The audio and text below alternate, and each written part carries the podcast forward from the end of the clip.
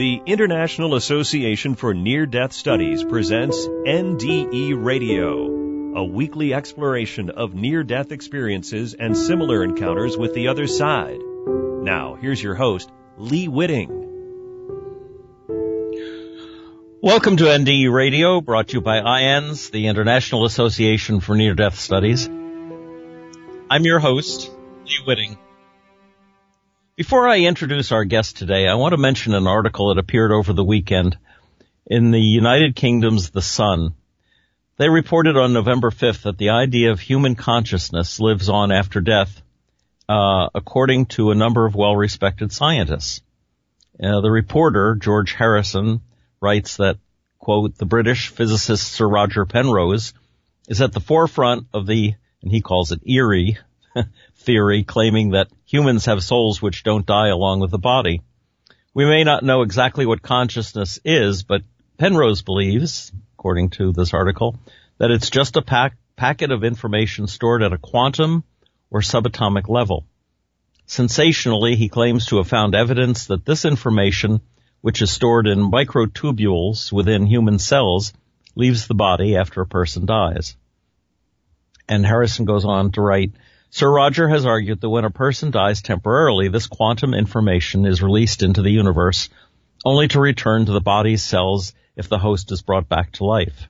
He argues that this explains why people can have near-death experiences and believes that this quantum information amounts to a soul leaving the body. The physics expert said if the patient dies, it's possible that this quantum information can exist outside the body, perhaps indefinitely, as a soul. And the article goes on, and Sir Roger is not alone in believing this since his theory is backed by researchers at the renowned Max Planck Institute for Physics in Munich. Uh, experts there argue that our physical universe is just a perception and that once our bodies die, there is an infinite life beyond. And then he mentions a Dr. Hans Peter Dürr, former head of the institute, who said, what we consider, when we what we consider the here and now, of this world, is actually just the material level that is incomprehensible. The beyond is an infinite reality that is much bigger. The body dies, but the spiritual quantum field continues. In this way, he wrote, I am immortal. Our guest today, Kathy Clegg, doesn't have to be a quantum physicist to know that our consciousness lives on. As a painter and a muralist, her job has, has put her in haunted locations where she has had to negotiate with the spirits and residents to get her work done. Kathy, welcome to NDE Radio. Hi, welcome. I'm glad that I'm here. Oh, I am too. uh, Kathy, that article from the Sun I just mentioned has a short video where uh, Sir Roger Penrose is saying that somehow our brain is able to translate between math-based quantum reality and what he calls our classical understanding of reality. And, and a couple of your key indicators from the other side, uh, came, according to what you told me, come in, some, in the form of art imagery and also odors generated by spirits. Two basically nonverbal forms of communication that you've experienced. So I thought maybe, maybe if you would we could begin with a story of how an eagle cloud appeared in one of your murals. Yes, that was um many years ago. I was living in a little rental house and I had I was doing a mural for um a, a fella named Dick Gottlieb and his family. And um I was in a like a sunroom, uh, a little porch area and I had um beautiful sunny day and at about 2.30 in the afternoon, I had this horrible, sinking, just awful feeling that something very, very sad, very tragic had happened. And of course, immediately you go to your own family and you think, well, my goodness, something must have happened to my children. And I was painting clouds up over a scene of Sharon, Connecticut. Um, and the scene had a, a town hall in it. And, um, but I just couldn't let that feeling go. So that evening I called my friend and I said, boy, something awful happened around 2.30 in the afternoon today. I felt it, you know, in my body. I, I just felt awful. And, um, and I almost felt like there was a presence in me that um, that I couldn't explain, and I was trying to tell her that, and she said, "Well, a very good friend of, of ours uh, passed away just down the street from where you are. He had been electrocuted uh, up on. He was up on a pole disconnecting the the power line, and his son, who was 10 years old, was holding the ladder for him, and he uh, fell off the ladder and he died right then. Hmm. And the my friend said, "Well, he died at 2:45," and I said, "No, he really died at 2:30 because that's when he died." And I said, "But I I feel there's something in this mural." So I called another friend of mine and I said to her, "I think there's something in this mural. I had this feeling." So she came over and she said, "Kathy, that whole cloud that's flying over the town hall is an eagle." and I I didn't see it until she told me. I honestly did not see it, and it was an eagle in flight with its wing out. Mm. And his wife worked at the town hall there, and so um, I called my friend Judy back, and I said, um, I said, this is what happened. My friend said it's an eagle, and we talked about it in a while. And I, she said, do you think we should call his wife? And I said, let's wait a while. Hung up the phone. Two minutes after we hung up, this wife called my friend Judy and told her, she said, I got a card in the mail and it was signed Dick Gottlieb. But my mother-in-law got the same card and it, it wasn't signed at all. And, you know, just for, just for conversation, I guess. And Judy says, well, Kathy's doing a mural. Um, and this is what happened to her. And of course she said immediately that she wanted to come and see it. Hmm. She said two days before her husband died, he had given their older son an eagle necklace. So the Hmm. eagle that he painted for his 10 year old son was to tell him that he was okay and that he had passed on through. So we, um, ha- I had them over to see the mural and the young man was in with the mural. We could not get our cameras to work inside that room. There was so much energy around that little boy. He could take pictures. We could not. We had to literally go outside the room and take it through the window. Um, and I have a few pictures of him with the mural. And I told the man that I was ordering the mural, I said, this happened. If you want, I'll paint a whole new painting for you. He said, oh no, he was my best friend. So he has the mural. And, um, so it, it all kind of, one thing fell into another and explained itself as to why he came into me and painted that for his son was the fact that he wanted that 10 year old to know that he was okay. So that was Yes. That was one experience that I had. Um, and he, um, the little boy was so happy, I think, to, to know that, that there was that life after death.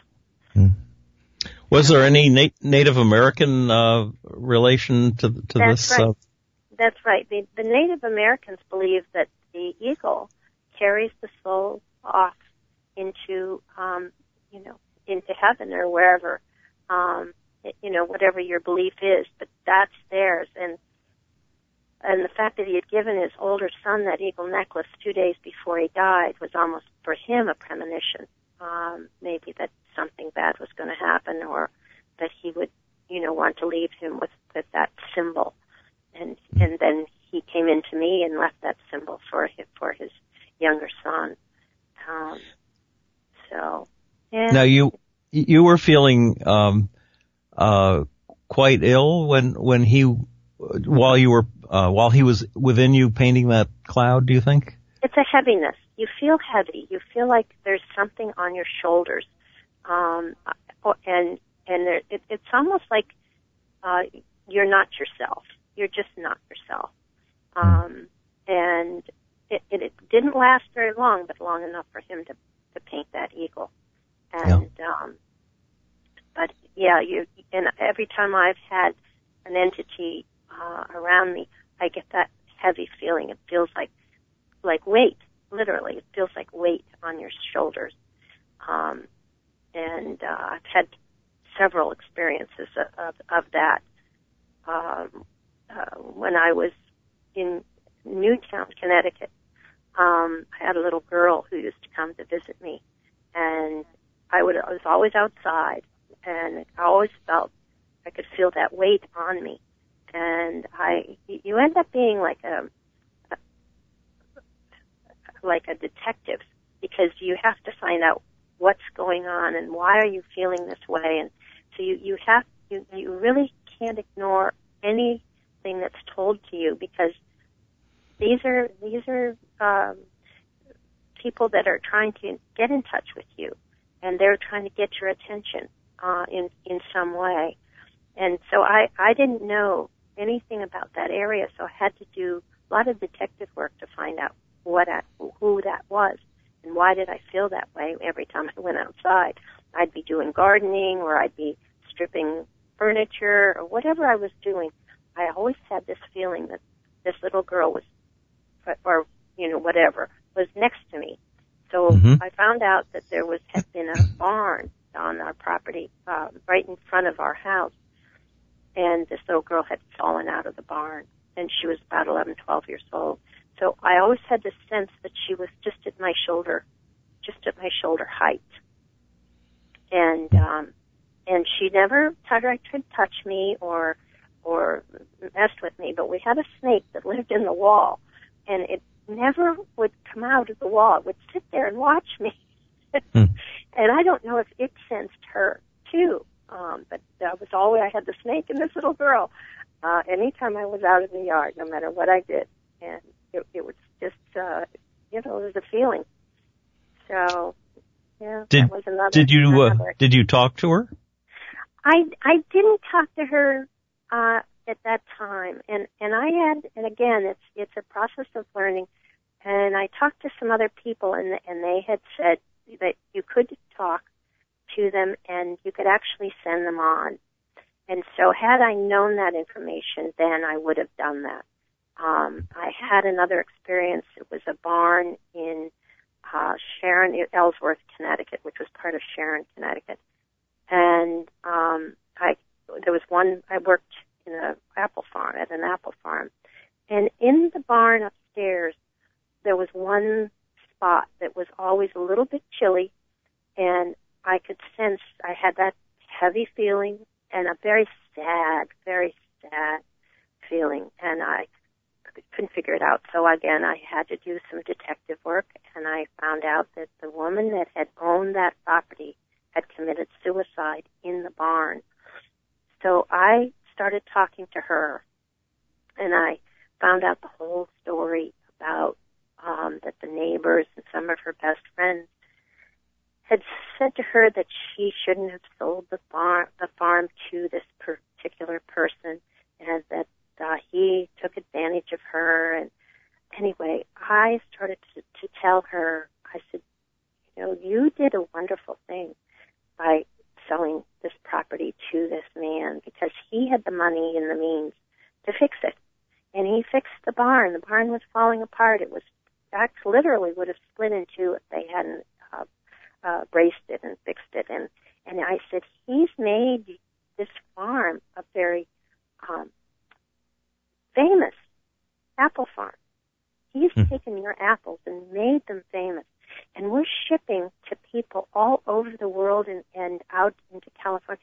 Very famous people were coming to this farm and buying apples from here.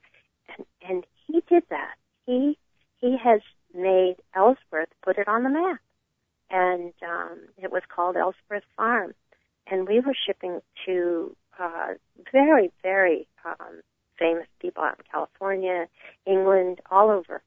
And um, so after I talked to her for a little while, I started to not feel her anymore. I I think I think she was okay with what she did, and um, and she she left. I I just never felt her after that. Hmm. So, you know, you can release them. Uh, they I was told that you can release them if they haven't been gone for very long. But if they've been there for like hundreds of years, you just can't get them. You know, they can't. They sometimes they just get stuck. They and, really set in their ways. Very being set there. in their ways. Yeah. yeah, I had two women that were um, prostitutes, and they were in a what had been a barn that had been turned into a house, and um, they were stuck. They they couldn't leave, and but they didn't want a woman in the house after dark because it was uh, it would have been competition. So I'm painting in this house. Uh, again, I didn't know anything about it, but I could smell these night embers. Okay. So I asked the owner of the house about it, and he said, "Oh yes." He says we have these two sisters that uh, evidently died up in the loft area of the house, and they don't. They used to service the men that that drove the horses up from New York City, and so um, and they they died up in in that hayloft, and uh, but they don't know that they're dead. they think they're still you know, they're still waiting for the men to come up. And so they don't want women, other women in the barn after dark. And he said at first, he said they wouldn't let us lock the doors.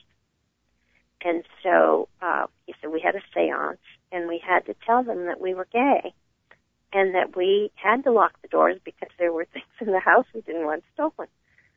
Mm. So they allowed them to lock the doors. Um, but they still don't want to have women in the house after dark.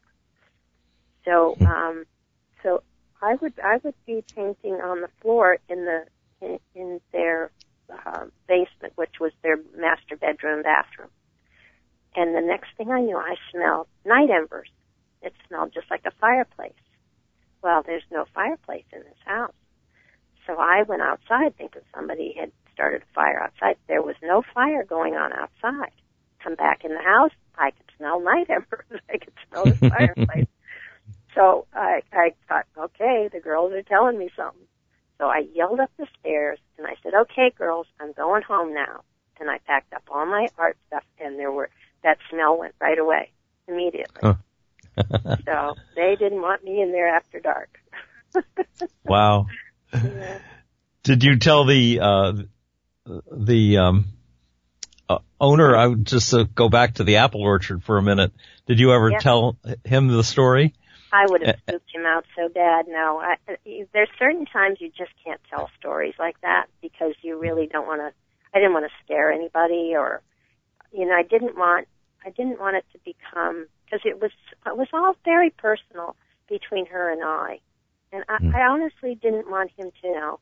Honestly, I didn't. I didn't want it to become a spectacle, or yes. or scare anybody, you know, that worked there. Um, and uh, I, very often it becomes a very private conversation. Um, I, mm-hmm. I'm I'm in Maine right now, but if I had told that to a lot of people in in Sharon, Connecticut, it, and I was fairly well known because of my art, um, I didn't want it to become, you know, and the way that the neighbors and the friends had treated her, I just felt that was not a good thing to tell. No. Mm so I, I didn't tell anybody. And and yet, from his point of view, from the owner's point of view, you convinced the the spirit basically that what had happened was a good thing, and mm-hmm. it's to his credit that he built the business the way he did, and and mm-hmm. um and she took comfort in that.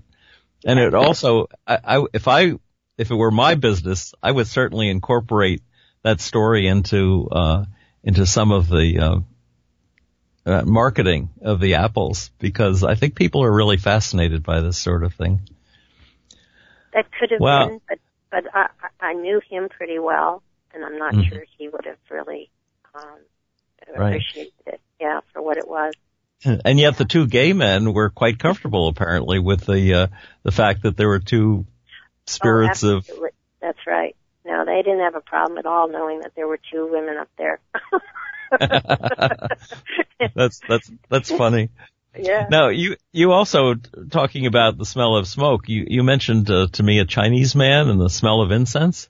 That was in another house. That was in a house. Um, there was a road um, close to Torrington, um, Schoolhouse Lane. It was called, and it again was a, a way house. It was a place where the um, carriages would stop and they would spend the night there and there was um, I was doing a, quite a bit of painting on walls and things like that in that house with a decorator, and um, I had kind of been warned a little bit by her that there was an entity in the house.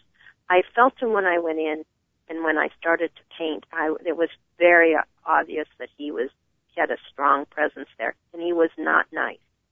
He was not a nice person, and he was angry, probably because he died, you know. Mm-hmm. And he he um he didn't want the paint over the doorway. There was the energy that came from that room. He was upstairs in an upstairs bedroom, and the energy that came down. I couldn't get the paint to stick on the wall at all in that one section, and I was doing like vine work, hand painted vine work, um, all around the room. So I had a really hard time. I had to mix varnish with it in order to get it to even stick a little bit and make it more muted than I normally would. But Mhm. um, he he really gave us. And then towards the, the when it started to get nighttime, it was like he wanted us out. He did not want us in that house, and we could smell incense. And I said to to the gal that I was with, I, I and I would not go in this house alone ever. Um, after she told me that you know about him, I just would not be there alone. And so uh, I, I said, he's telling us to get out. And so um, we yelled up the stairs again, you know, and talked to him and said, we're leaving, we're going. You can knock it off or whatever. and we got out of there. And just after I told him that we were packing up and going, then the incense smell went away. So they do they do have other ways of of uh, letting you know that you're that they're around. That um, you know that that energy happened to, again to me.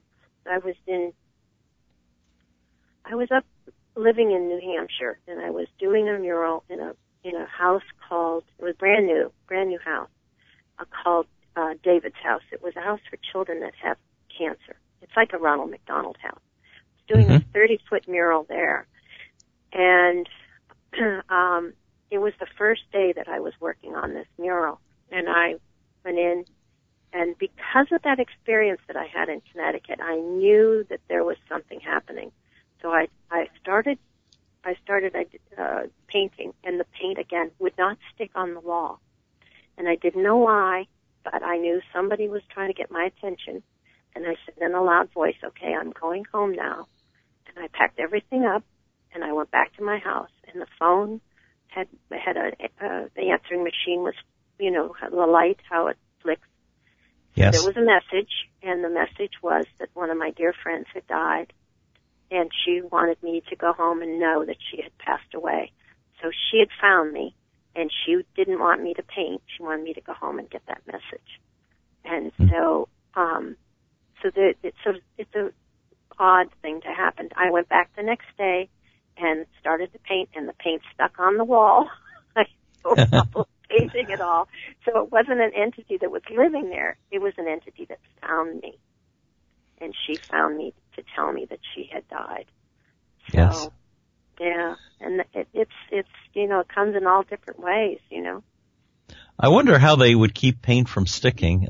You know, there's that talk about ectoplasm or something like that. Some maybe know. there's some material that they put between the paint and the wall that that caused it, It- to. it's a really it's real I've had it happen twice and um you know but that it's a because there's so much energy um in and around me I guess that it Hmm. just um yeah it just won't stick it just won't stick to the wall so yeah it's an interesting thing Uh, um another one was I was doing a wall um it was in a basement it was um she was quite famous uh, person, uh, and it was her child's bedroom. And I was doing ABCs, stenciling all the way around the room. Mhm. And I was there for probably a week and a half, every day. And every time that this one window, I could see a man go looking into the windows. Um, and then he would just, you know, disappear and that and it I didn't ever found out who he was. I didn't I didn't want to ask the people that owned the house the history because I didn't want to alarm them. Um, Mhm. I never went back and really did the, the the research on that one to find out who he was. but there definitely was somebody outside that window, and he watched me the whole time I was in that room. So, um, but I should have done the sleuth on that. But people that have those feelings, it's really important to go and find out the history of the of where you are in the house, and even if you're in the woods, somebody was telling we were talking today. Somebody said, "Oh well, there there's no mm-hmm. ghosts in the woods, but there are ghosts in the woods." because you don't know there could have been a battle there. There could have been, there's all kinds of, you know. So if you have feelings that you're out outside, like that little girl, um, you know, she wasn't she wasn't haunting. She was just curious as to watching me, as to what I was doing, and and I think wanting to be near a woman and, and near an adult, you know. And so it, it's it's sad. It's very sad, I think, in many ways that that people are kind of stuck there. Mm. Do you think they're attracted to you in particular because you're uh, uh, sensitive to them? That that you that they know think, that you know that they're there. Absolutely. Um, my daughter Lisa has she has the same basic abilities that I have. Um, I don't. I've never really pursued knowing any more than what I know. They seem to know that I'm open and she's the same way. She'll be in a restaurant and it in Boston where it maybe had been a, a prison at one point and then they turned it into a bistro and these entities just drive her crazy to the point that she has to leave because mm. she they want to they want to talk to her they want to tell her and she sees a lot of a lot of them and so oh. um she actually sees sees these people, and so it gets so crowded that she just says, "I can't eat. I have to. I have to leave here." Wow. So she's done that a few times. Hospitals are another place that mm. she has a real hard time in, and um, so. Yeah. Have you ever done any art related to um, the other side? No. Um, the only art that I have done was through my own experiences. Um, not so much um, having to do with death, but in a way, I it it has to do with death. Um, I went through breast cancer, and when I did, um, I've had cancer three times, and um, I had breast cancer twice. And the last time I did it, um, I, I I kept I was in all these machines and I kept thinking about breasts and I thought, well, you know, there's all these images out there for the for breasts. I mean, there's a million I- images. There's Lake Titicaca, there's Grand Tetons, there's you know all of these, um, you know, robin redbreast. There's a thousand birds that have names mm-hmm. that have to do with breasts. So, um, so I did a mural, uh, all with these images in. Um, and it wasn't. Be- it was more because it's such a morose and sad time for most women uh, and men. Um, mm-hmm. But you get lost in that, and if if you can laugh at a time that's not so funny, it's healing, very very healing. So this uh, yes. on, on every single image I wrote underneath what it was, so that you didn't need a key to see it. You just had to walk up to it and read it and it would make and it would make you laugh. And it is in the first breast clinic in the United States, in the waiting room of the surgical department, which is probably the saddest place in the world. Okay, and mm-hmm. the the people there are told, and then they can go out there and get some relief. Relief. Yes. So, something to the, smile about. That's right. And all of yeah. the plant material in the mural is the cure for cancer. The yew tree, the, the periwinkle, all the things they use in chemo. And the yes. birds are sitting on it and the, it, the whole thing is, is about breath and for breath and for the healing of people. Well, Kathy, unfortunately we're, we are right out of time, but I want to thank you for sharing, uh, some of your stories of your encounters with the other side. Um, for the listeners, if they'd like to listen again to this or any of our past shows, just go to our website at nderadio.org. Uh, and tune in next Monday, 11 a.m. Eastern for more NDE radio. This is Lee Witting saying thank you, Kathy, and thanks to the listeners.